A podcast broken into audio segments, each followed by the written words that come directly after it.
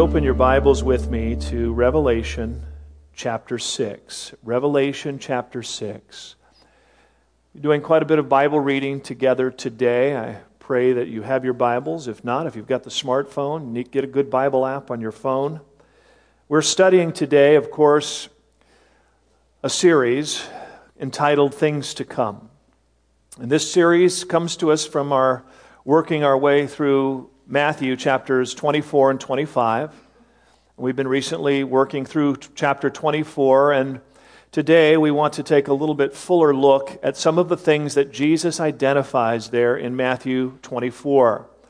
You'll remember our setting uh, from Matthew 24. Jesus is on the Mount of Olives discussing questions with his disciples concerning his return, concerning the end of the age.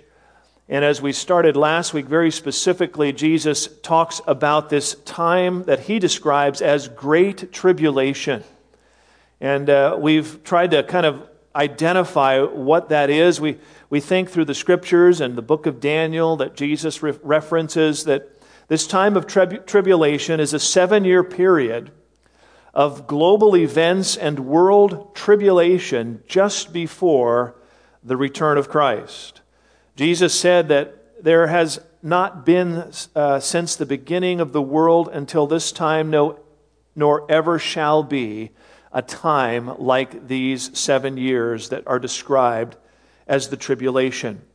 Last week, we kind of started our part one of the tribulation. Today, I want to finish talking about the tribulation in part two. We're looking at four different elements as they relate to this time frame Jesus is referencing. We talked about world powers last week. We talked and identified about the, the ten king empire that we would look for in the, in the time of tribulation a new world power, or maybe a, a new world government, a one world government, and, and a, cer- a certain ruler coming into power, the Antichrist, who begins to, uh, actually animated by Satan himself, begins to establish a world kingdom. And we studied those possibilities of world empires as they will emerge in the tribulation. We also looked in some detail at the nation of Israel and the significance of Israel as it relates to the time of tribulation, the significance of their regathering and being back in the land. Some of the events described within the tribulation require Israel to be there and to have even a temple to be, you know, and practicing worship there.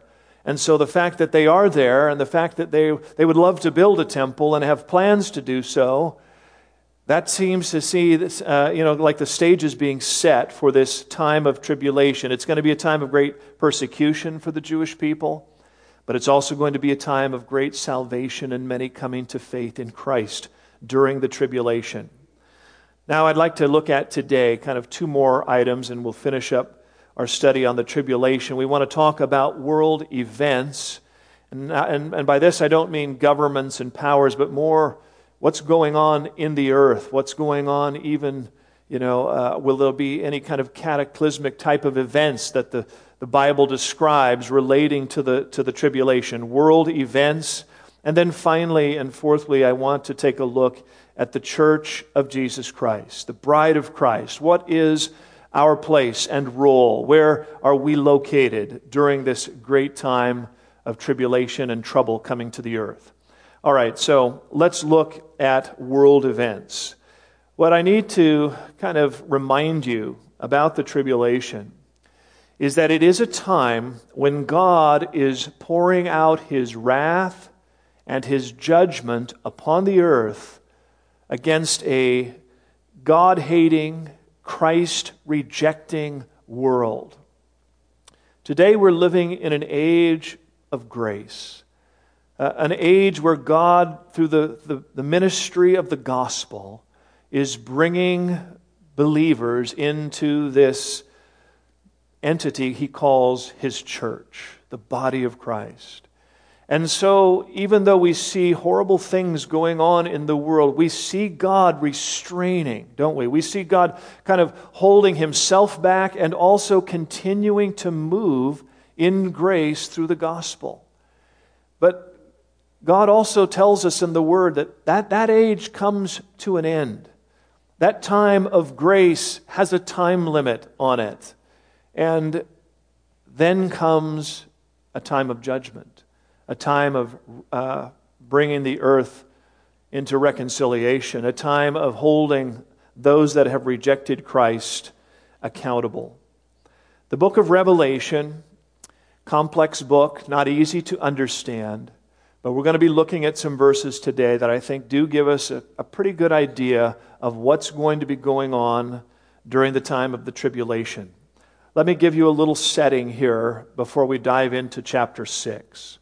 The first three chapters of the book of Revelation, the Apostle John, you'll remember, he has this vision, and Jesus begins to give him instruction concerning letters that are to be written to the churches, right?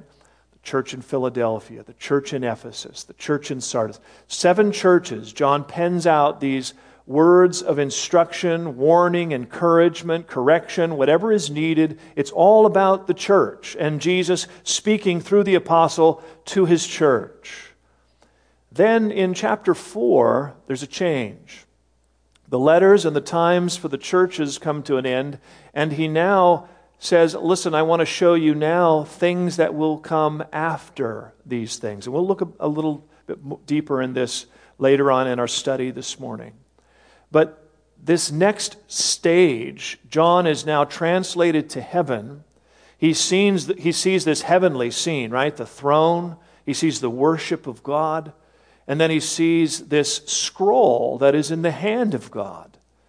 And this scroll is, is sealed with seven seals, and no one is worthy to open the scroll. And John begins to weep because there's no one worthy to open the scroll, whatever this scroll represents and, and the future that is revealed in the scroll. There is none found worthy except one. As they're all, as John is mourning that there is no one, one steps onto the stage in heaven. The Lion of Judah, the Lamb of God, Jesus Christ Himself. And this worship begins to erupt in heaven. Worthy is the Lamb. He is able to open the scroll. He has bought back the earth by his own work of redemption. He is able to judge and rule the earth. We have found one worthy of the scroll and all that it contains concerning establishing his kingdom. And it's none other than Jesus Christ. It's a beautiful passage. I mean, if you just want to kind of get a little goosebumps as you read it, it's like, wow, he steps onto the scene and you can kind of just see the, the image of, of the Lion of Judah, Jesus Christ coming, and all of heaven acknowledging that he has arrived and he is able to open the scroll and finish the redemptive work concerning the earth. And from there, he begins to open the scroll. As I mentioned, it's sealed with seven seals. And as each one of the seals is opened, John is given a vision of the judgments that are poured out upon the earth. And there are seven seals that are opened. The seventh seal actually is the introduction to the next phase of judgments, and it brings us into seven trumpets. And then the seventh trumpet brings us into seven bowls. I have a, a graph for that. I think the guys are, you can kind of see just a visual. Seven seals that open the scroll. The seventh seal introduces seven trumpets that are to be sounded. The seventh trumpet introduces seven bowls that are going to be poured out. All of this describing judgments and events that are taking place on, in the world during the tribulation. And they grow in intensity and severity as you work your way through. We're going to take a look at just a surface level of these things this morning.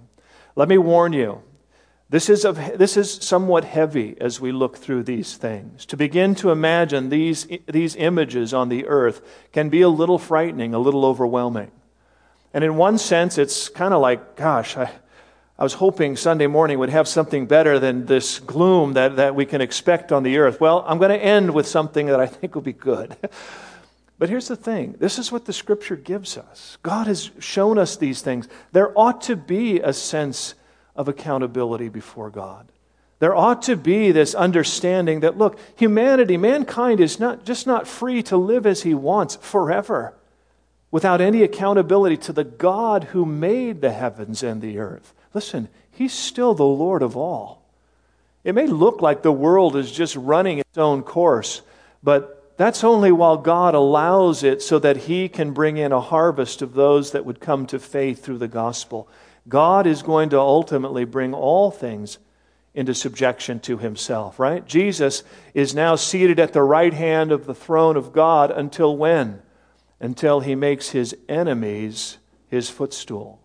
So, what we see in the book of Revelation is what we believe is the future uh, judgment and God bringing to order, bringing to justice those that have rejected him upon the earth. With that in mind, let's just take a look at a few of the seals. And I said this will be something of a cursory look, a highlight, high level look, but you'll get the picture, I think, pretty quick. Revelation chapter 6, verse 1. Now I saw when the Lamb, Jesus, opened one of the seals. And I heard one of the four living creatures saying with a voice like thunder, Come and see. And I looked, and behold, a white horse. He who sat on it had a bow, and a crown was given to him, and he went out conquering and to conquer. And when he opened the second seal, I heard the second living creature saying, Come and see. Another horse, fiery red went out, and it was granted to the one who sat on it to take peace from the earth, and that people should kill one another, and there was given to him a great sword. And when he opened the third seal, I heard the third living creature say, Come and see. So I looked, and behold, a black horse, and he who sat on it had a pair of scales in his hand. And I heard a voice in the midst of the four living creatures saying, A quart of wheat for a denarius and three quarts of barley for a denarius, and do not harm the oil and the wine.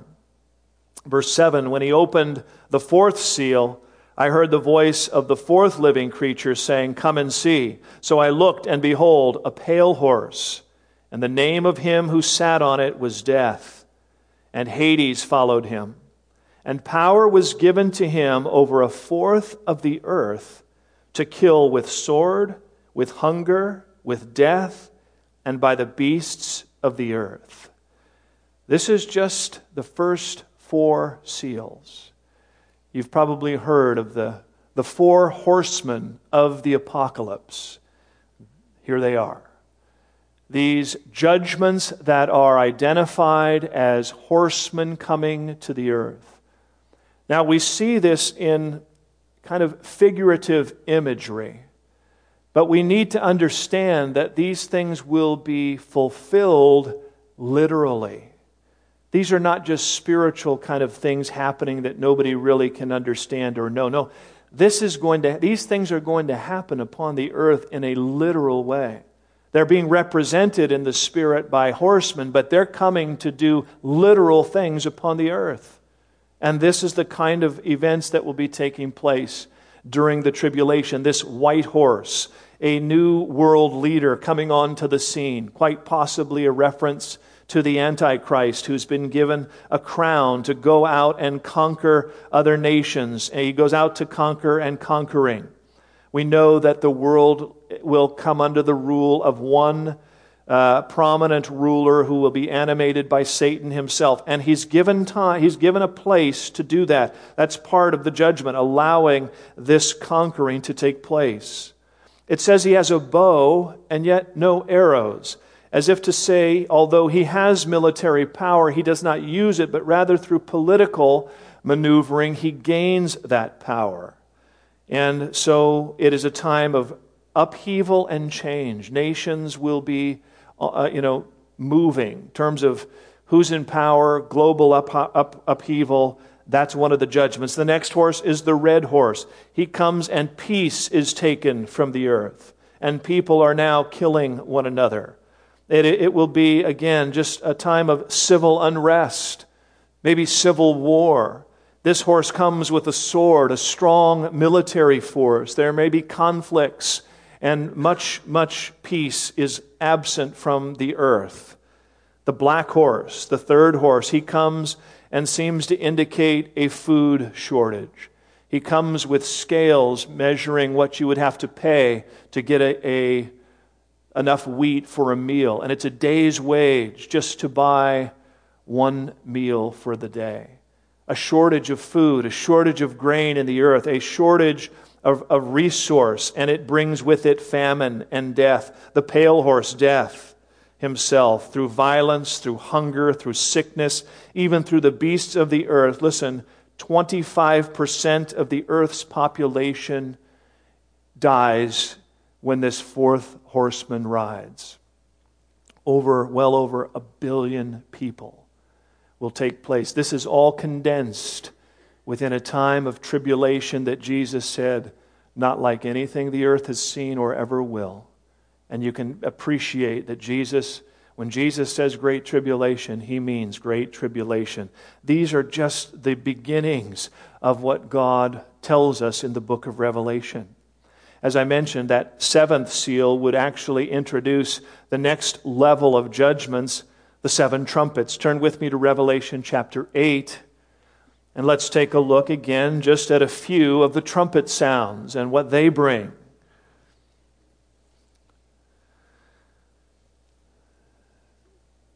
And I'll pick it up in verse 7. Revelation 8 and verse 7. The first angel sounded and hail and fire followed, mingled with blood, and they were thrown to the earth. And a third of the trees were burned up, and all green grass was burned up. Then the second angel sounded, and something like a great mountain, burning with fire, was thrown into the sea. And a third of the sea became blood, and a third of the living creatures in the sea died and a third of the ships were destroyed. Verse 10 Then the third angel sounded, and a great star fell from heaven, like a burn, burning like a torch, and it fell on a third of the rivers and on the springs of water. The name of the star is wormwood. A third of the waters became wor- wormwood, and many men died from the water because it was made bitter, poisonous. Verse 12 Then the fourth angel sounded, and the third of the sun was struck, a third of the moon, and a third of the stars, so that a third of them were darkened. A third of the day did not shine, and likewise the night. And I looked, and I heard an angel flying through the midst of heaven, saying with a loud voice, Woe, woe, woe to the inhabitants of the earth because of the remaining blasts of the trumpet of the three angels who are about to sound. Wow. The first three trumpets sound, and it sound it looks pretty bad to me.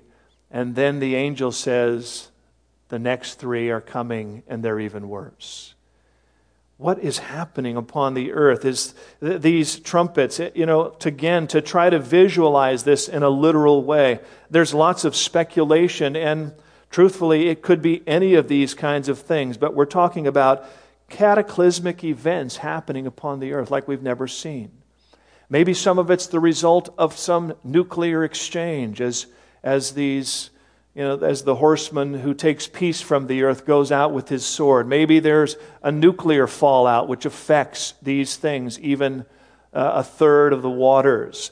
Maybe it's some kind of volcanic eruption. You know, can you imagine? It says that a mountain is like thrown into the sea. Maybe it will be some eruption that actually poisons the waters of the sea. And, uh, you know, those things can be world changing. It, may, maybe it, it says, you know, a star falling from heaven. This might be some type of a meteor strike, right? Some asteroid storm coming and hitting the earth. These things are not impossible. We've not seen them, but the, the, these things can happen. The sun ends up being darkened. Is the sun itself going to change, or will it be the result of these other events? When the asteroid hits the earth, will it actually alter the rotation of the earth or the axis of the earth so that the sun doesn't shine on the normal times that we're accustomed to? Will it be the dust cloud that comes from these events that just blackens the sky so that the sun is not able to penetrate? We, we can only speculate. But we must understand that these words are given as warning. These words are given because these things are coming. These things are coming to the earth.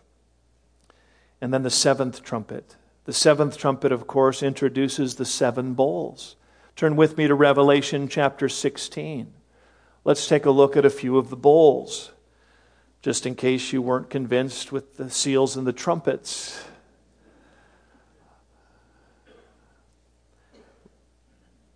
There's a number of chapters in, in between these judgments wherein John is given other specifics concerning the tribulation. But we're just focusing on these world events, these global events. Revelation 16 and verse 1. Then I heard a loud voice from the temple saying to the seven angels, Go and pour out the bowls of the wrath of God on the earth. So the first went and poured out his bowl upon the earth. And a foul and loathsome sore came upon the men who had the mark of the beast and those who worshipped his image. Then the second angel poured out his bowl on the sea, and it became blood as of a dead man, and every living creature in the sea died. Then the third angel poured out his bowl on the rivers and springs of water, and they became blood. And I heard the angel of the waters saying, You are righteous, O Lord, the one who is, and who was, and who is to be, because you have judged these things. For they have shed the blood of saints and prophets, and you have given them blood to drink, for it is their just due. And I heard another from the altar saying, Even so, Lord God Almighty, true and righteous are your judgments.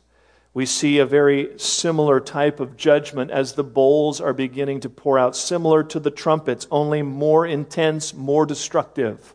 Instead of a third of the sea, now the whole earth, all the seas are affected. Instead of some of the water, all the waters are affected. And yet the angel says, In all of this, O God, you are righteous and true. You are only doing that which is right, that which is just, that which is holy. You see, that's what the earth deserves.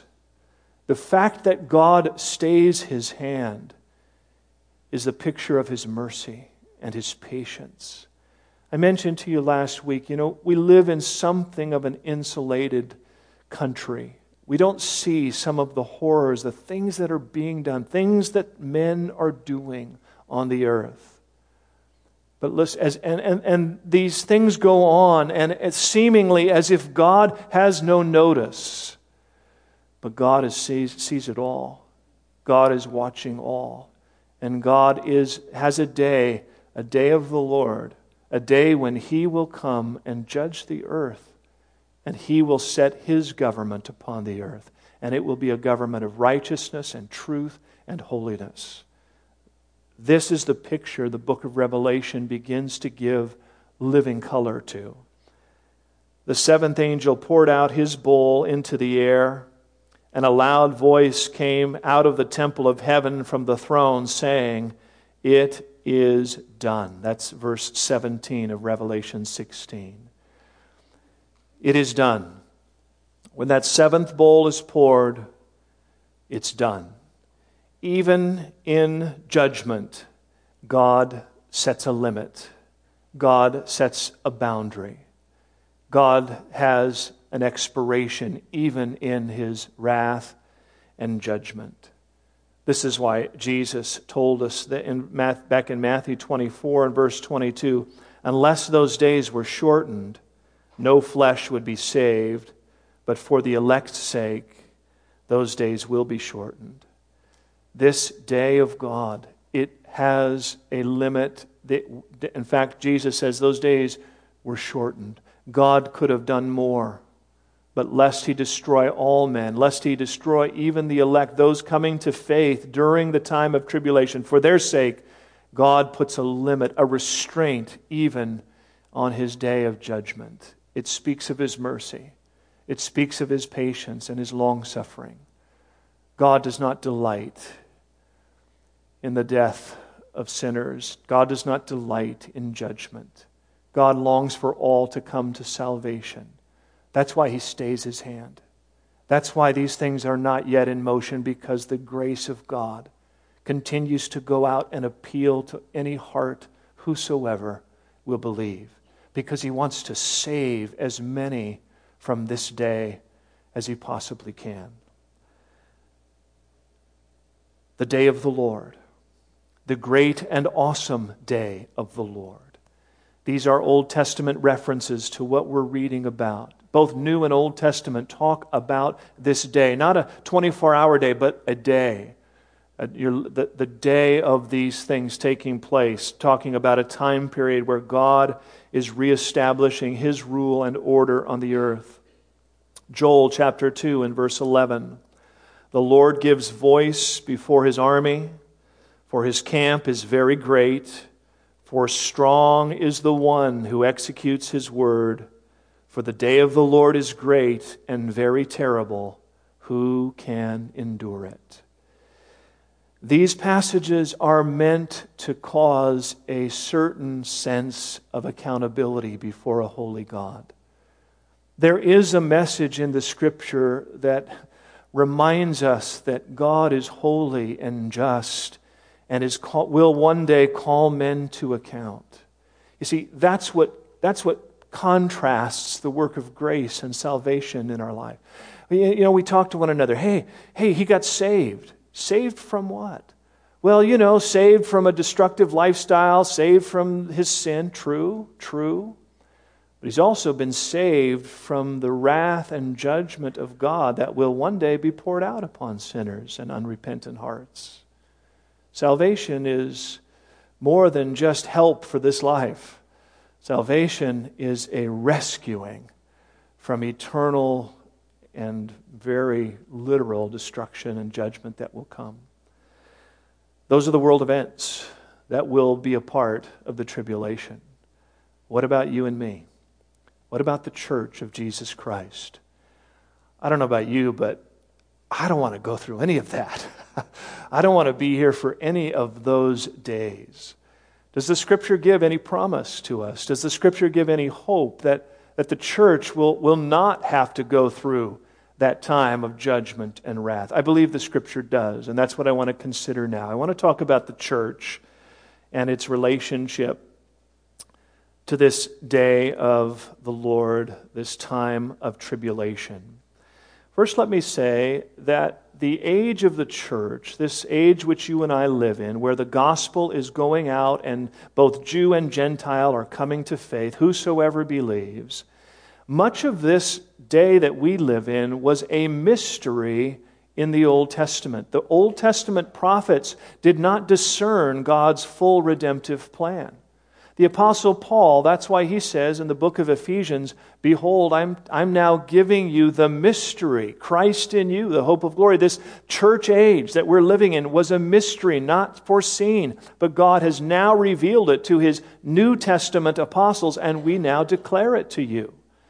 So when we look at the Old Testament prophecies, and I want to specifically remind you of our Daniel chapter 9 70 weeks, and I would like to put the chart up behind me again.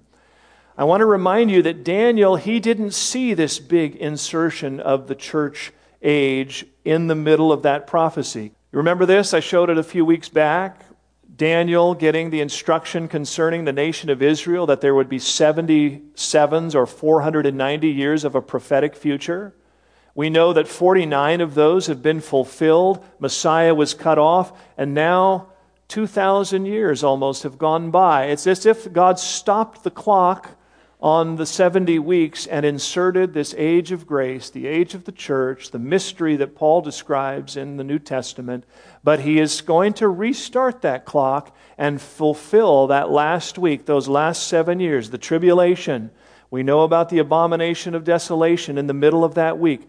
And I believe, and, and this is the, uh, the hope that we have in the New Testament church, is that God, when He restarts that final seven week, the church age comes to a close and He brings the church home to Himself.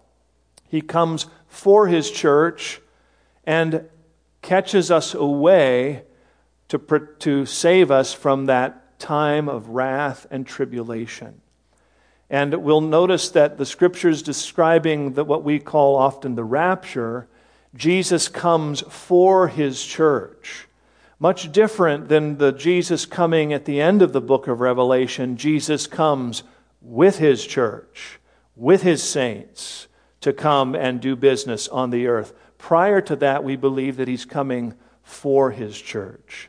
I want to give you some scriptural consideration to help support this. Now, you might imagine this is a hotly debated topic. You know, are we going to be here? Are we going to be gone? Are we going to be maybe through half of it and out before the bad stuff? Well, I believe that we're going to be out because I believe the age changes. God restarts the clock, and the church, the mystery, is now removed.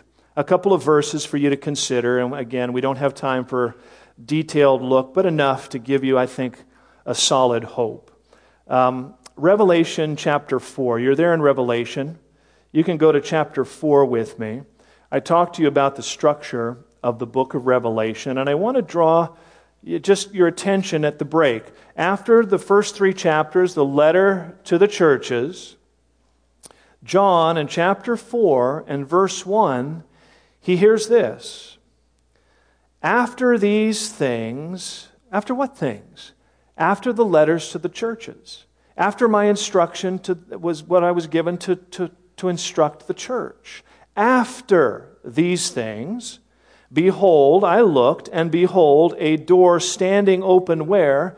In heaven. And the first voice which I heard was like a trumpet speaking with me, saying, Come up here, and I will show you things which must take place after this. After what? After the church age. So there's a, there's a distinct transition here in the book of Revelation. Okay, John, you're writing things out to the churches. We want to speak to the church. But after the, that, I want you to now come up here. Your whole vantage point is changing, John. You're now coming up to heaven you're not being given letters to deliver to the churches on the earth. You're now coming up into heaven and you're going to watch from here what's coming to the earth. It's the after the church things that I want to show you now. So, just in this transition in the book of Revelation, we believe that God is giving us a, a idea of what happens to the church. It's a completely different perspective. John is invited up now through the door in heaven and what he witnesses, all these things he's describing, all the things we read, he's seeing all that from heaven. And he sees it going out upon the earth, as if to say, John, a representative of the, of the church, one of the apostles of the church, he is now safe in heaven watching God do business on the earth. A couple of other verses, and I'll have these for you on the overhead. I want to talk about some of the promises that we know exist for us in the New Testament. And in the book of 1 Thessalonians, uh, the Apostle Paul, encouraging the church there in verse chapter 1 and verse 10, says, encouraging to the church to wait for his Son from heaven, whom he raised from the dead, even Jesus, who what? Delivers us from the wrath to come. He goes on in chapter 5 and verse 9 of 1 Thessalonians For God did not appoint us to wrath, but to obtain salvation through our Lord Jesus Christ. The promise to the New Testament church is that God has saved you, delivered you from wrath. You are not destined for God's wrath. Paul would elaborate to the Ephesians in Ephesians 5 when he gives instruction to husbands and how they're to value and take care of their wives, he likens the bride of Christ, the church, and how Jesus cares for her. Chapter 5, verse 25 Husbands, love your wives. How? Just as Christ also loved the church and gave himself for her. Why? That he might sanctify, set apart, and cleanse her with the washing of water by the word that he might present her to himself a glorious church, not having spot or wrinkle or any such thing, but that she should be holy and without blemish. The bride of Christ, whom he gave himself for. You see, he took the wrath for us. The wrath of sin was paid at Calvary. The church is no longer destined for wrath. The church is destined for a glorious reunion with her groom, and that is Jesus Christ, to present her to himself, not to judge her with wrath. Can you imagine a groom sending his bride to be into the tribulation? Some of you husbands thinking, hey, not a bad idea. I wish my wife. No, don't think that way. We're called to love our wives the way Christ loves the church. This is, a, this is his bride. We are precious to the Lord. He paid for us with his blood, not to send us into a time of wrath, but to de- deliver us from wrath. Again, I quote from the book of Revelation. Revelation 6, remember, that's when the judgments were coming out. And listen to what's, what the people on the earth say. They begin to see these judgments. They begin to realize that God is actually, the vengeance of God is now upon the earth. And here's what they said in Revelation 6 16. They said to the mountains and rocks, Fall on us and hide us from the face of him who sits on the throne and from the wrath of the Lamb. For the great day of his wrath has come, and who is able to stand? The inhabitants of the earth they say, Hide us from the wrath of the Lamb. That's not the bride of Christ crying out. The bride of Christ will be with her groom. You see, the tribulation is the wrath of God, the wrath of the Lamb poured out on his enemies. You can kind of do this, just imagine an, an equation, if you will. Tribulation equals the great day of God's wrath. The church is been redeemed and not destined for wrath. Therefore, the church cannot be here in the tribulation because that promise would be null and void. If we, you know, if, if, the, if the tribulation is the greatest time of God's wrath ever poured out upon the earth, and the church is promised you, you're not destined for wrath, then you can understand it wouldn't make sense for the church to be here. We believe that Christ is coming for her church before, for his church before the tribulation. Turn with me now to 1 Thessalonians chapter 4, and we'll finish up here today just reviewing some things we've talked about in the past, specifically the rapture. Okay, I, I, I think you can understand the, the logic. Yeah, it doesn't make sense that Jesus would leave his bride here for the, what we just read about in Revelation. But, but how's he going to get us out of here? I mean, what's the plan? How do we escape these things? Well, Paul would teach the church in Thessalonica some very specifics. I'm in 1 Thessalonians chapter 4, verse 13, and just read along with me. But I do not want you to be ignorant, brethren, concerning those who have fallen asleep, lest you sorrow as others who have no hope. For if we believe that Jesus died and rose again, even so, God will bring with him those who sleep in Jesus. For this we say to you by the word of the Lord, that we who are alive and remain until the coming of the Lord will by no means precede those who are asleep. For the Lord himself will descend from heaven with a shout, with the voice of an archangel, and with the trumpet of God and the dead in Christ will rise first. Then we who are alive and remain shall be caught up together with him in the clouds to meet the Lord in the air. And thus we shall always be with the Lord. Therefore, comfort one another with these words. We've looked at this passage before, and you understand Paul is saying, hey, don't worry about those that have already passed away as though they've missed opportunity to be resurrected. They will be resurrected when he comes for his church. All together will be caught up. The dead in Christ first, those who are already in heaven today, the loved ones that have passed away. We believe that they are with the Lord. Their spirits have gone to be with God. They have some type of form, spiritual form. They're with the Lord, but they're waiting to receive those resurrected, glorified bodies at his coming for the church. And so they'll when he comes, they'll be raised, and the, those that are alive, they're, they don't have to die and be raised. They're just going to be instantly changed. A metamorphosis, an instant transformation, and caught up in the air. This is Jesus coming for his church. Very different than Jesus coming to the earth with his church, coming to finish the battle of Armageddon. We'll look at that in weeks to come. The, uh, Paul would tell this to the first uh, to, to the Corinthian church in 1 Corinthians 15. He says, Behold, I tell you a mystery. We shall not all sleep. You're not all going to die, but you're all going to be changed.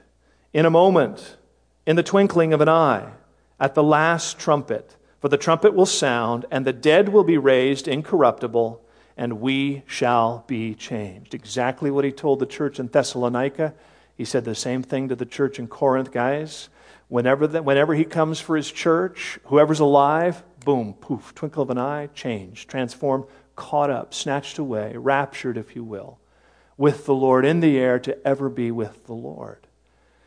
You've heard the book series, right? Left Behind. That's what it's talking about. This great ingathering, but the ones that are left behind, they go into a time of great tribulation. Second Thessalonians chapter 2. We'll finish up there today. Church, these are not easy things to, to study necessarily, not even easy things for me to teach. Uh, I prefer some Sunday mornings to be a little lighter, a little more, um, well, just a little different. but I'll tell you, this is, this is what the Scripture has for us. And I really believe that God wants us to live soberly. And, and, and we need, sometimes you just need to kind of step back and remember what it's all about. Remember what's really going on here. There is a battle raging for the souls of men. That's why we're here. That's what God is about in the earth. There is a battle raging for the souls of men. God wanting to rescue and save from what's coming because he so loved the world. And that's why he came. That's why he gave his son, that whosoever would believe would not perish, but have everlasting life. And it's good to kind of get our balance back again. There's more to life sometimes than what we think there is. There, there's more at stake in our Christian living, in our generation, and what we, what we have opportunity to be a part of in the kingdom. Second Thessalonians chapter 2. Paul would write this second letter because he needed to clear up some confusion. He told them about these things in his first letter. He told them some things even when he was with them. But then some false teaching came in and got them upset, and they thought, wow, we're going through great tribulation. Did, are we in the great tribulation? Did we miss the rapture? Did we get left behind? Is the rapture not coming till after the tribulation? You know, these were the questions that the Thessalonian church was struggling with because they were suffering great persecution. Paul writes to comfort them. 2 Thessalonians chapter 2. Now, brethren, concern verse 1. Brethren, concerning the coming of our Lord Jesus Christ and our gathering together to him, right? The rapture, the gathering. We ask you not to be soon shaken in mind or troubled either by spirit or by word or by letter, as if from us. Maybe somebody's telling you that, you know, this is what we're teaching. Uh, listen, as though the day of Christ had come. Let no one deceive you by any means, for that day will not come unless the falling away comes first, and the man of sin is revealed, the son of perdition, the Antichrist who opposes and exalts himself above all that is called God or that is worshiped, so that he sits as God in the temple of God, showing himself that he is God, the abomination of desolation. Do you not remember that when I was still with you, I told you these things, and now you know what is restraining, that he may be revealed in his own time? For the mystery of lawlessness is already at work, only he who now restrains will do so until he is taken out of the way. And then the lawless one will be revealed, whom the Lord will consume with the breath of his mouth and destroy with the brightness of his coming. Paul is trying to reset the Thessalonian hope. They're a little confused because of the intense persecution. They're wondering, are we in the tribulation? Has the day of the Lord, has the day of Christ already started and we're in the midst of it? And Paul is saying, no, you're not in it. Remember when I, when I was with you, I told you of some very specific things that were included in the tribulation, in this day of the Lord, this day of Christ. You don't need to be troubled as if you're there because remember, I told you that there was going to be this Antichrist coming during that day. I told you there was going to be this abomination of desolation, just as Jesus taught his disciples. You, you see that none of that is happening. You're not in that day. Yes, you're suffering persecution. Yes, you're going through great trial, but you're not in that tribulation yet. You're not in that persecution. Because I told you before that that day, before that day comes, Christ will come for his church concerning his gathering us to him. You've not missed it.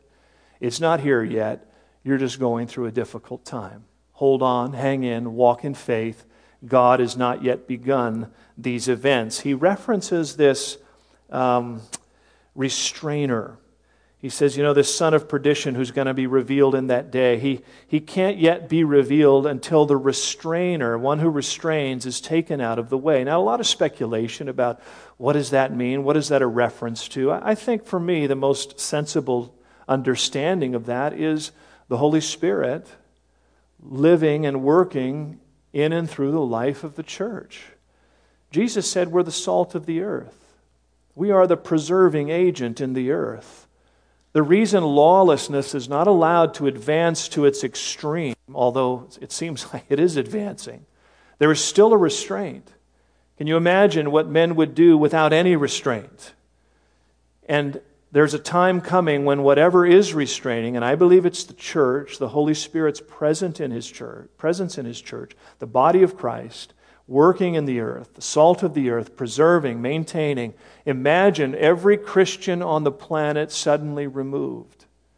Imagine that there is no more church, there is no more body of Christ, there are no more local gatherings like ours, there are, there are no politicians who know Jesus, there, are, there is no gospel work going out across the earth. Imagine what that world would look like. It would seem to me that lawlessness would then have opportunity to advance without any restraint. Now, the Holy Spirit will still be active in the tribulation because we know that there are people that are going to come to faith, and that can only happen through the ministry of the Holy Spirit. But it's not the same as his activity now in the age and life of the church. So, I think the best interpretation is that which restrains the church is removed, and then the Antichrist is allowed to step onto the scene and lawlessness is able to advance without restraint. We all want to know who the, who the Antichrist is, but the scripture says he, you can't, he, he's not going to be revealed until the restraining force is taken away. If you're here and you, you know for sure who the Antichrist is, you might have been left behind because that's not a good sign for you. Quit trying to pin the tail on the Antichrist. Who is he? Where is he? It's okay to speculate, but don't, don't get carried away. All right, he goes on, Paul, there in Second Thessalonians. We'll close here. Look with me, verse 13. But we are bound to give thanks to God always for you, brethren, beloved by the Lord, because God from the beginning chose you for salvation through sanctification by the Spirit and belief in the truth, to which he called you by our gospel for the obtaining of the glory of our Lord Jesus Christ. Therefore, brethren, stand fast and hold the traditions which you were taught, whether by word or our epistle. Now may our Lord, he, pray, he closes with prayer, verse 16. Now may our Lord Jesus Christ himself and our God and Father, who has loved us and given us everlasting consolation and good hope by grace, comfort your hearts and establish you in every good word and work. Paul concludes his thoughts by saying, guys, don't get discouraged, don't get sidetracked. Stay in the Word, stay in the things that we've taught you, and let them be a comfort to you. Now, just think about this logically.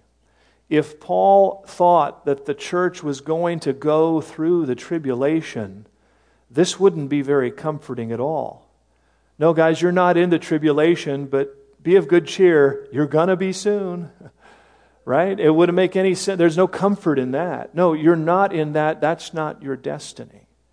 You, you stand, hold, you hold fast on the things that I've given you. Let these things be consolation and a good hope by grace. And then may the Lord establish you in every good work, every good word and work. Uh, live for Him. You may suffer persecution. You will definitely have trial and tribulation, but you're not in the tribulation. Live for Him during this age of grace wherein God gives you opportunity to share the gospel.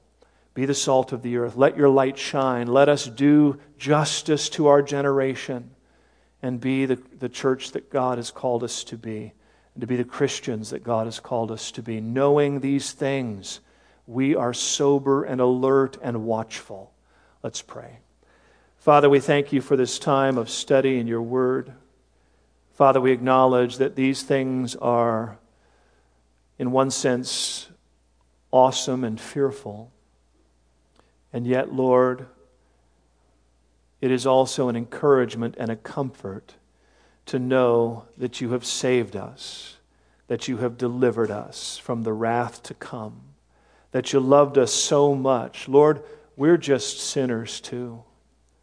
We're just those who have lived and done our own thing and lived in rebellion, Lord. None of us deserve your mercy or grace. But we're so grateful that you loved us enough to extend it. And Lord, we embrace it with thanksgiving in our hearts today. I pray that your church would be encouraged. I pray that they would be inspired. I pray that they would be instructed. And finally, as we close today, and just keeping your heads bowed with me one more moment, I do want to give opportunity if you're here today and you need to respond to the Lord. You may be here today and, and you do not have that personal relationship with Jesus Christ. You're not part of the bridegroom that he's coming for. But the Lord is speaking to you and you realize I need I need Jesus. I need to ask Him to forgive me of my sin. I need Him to come into my life. I want to put my faith and trust in what He has done for me at the cross. I'd love to pray for you if you're here today and you want to receive Christ. Maybe you're here today and you need to recommit, rededicate your life to Christ. You know, maybe, maybe you're living something of a pretense. Maybe you're, you're Christian in name, but indeed in heart, you, you know that you're not really living with the Lord or for the Lord. Maybe He's speaking to you today. And maybe this is something of a sobering moment for you, and you begin to realize this is, this is not a game. My life is not just some coincidence. God has saved me with purpose and plan. And I, I'm, I'm, I'm living my Christian faith as if it's just a kind of a side note. And the Lord is calling you to a deeper, fuller commitment in Him. I'd love to pray for you too. So if you're here today and you, you want to receive Christ for the very first time, or you want to recommit, rededicate your heart to Him in earnest, I'm going to ask you just to raise your hand where you're seated, and I'm going to pray for you as we close. Anybody here today? Raise your hand. Let me see you. Bless you. Hand over here on my left, on the right side. Anyone else? The Lord's speaking to you. You need Christ. You need to rededicate your life to Christ. He's knocking on your heart and he's saying, Hey, you need, you need me. You need to come back to me. Anyone else? Hand back there. Any others, just before I pray?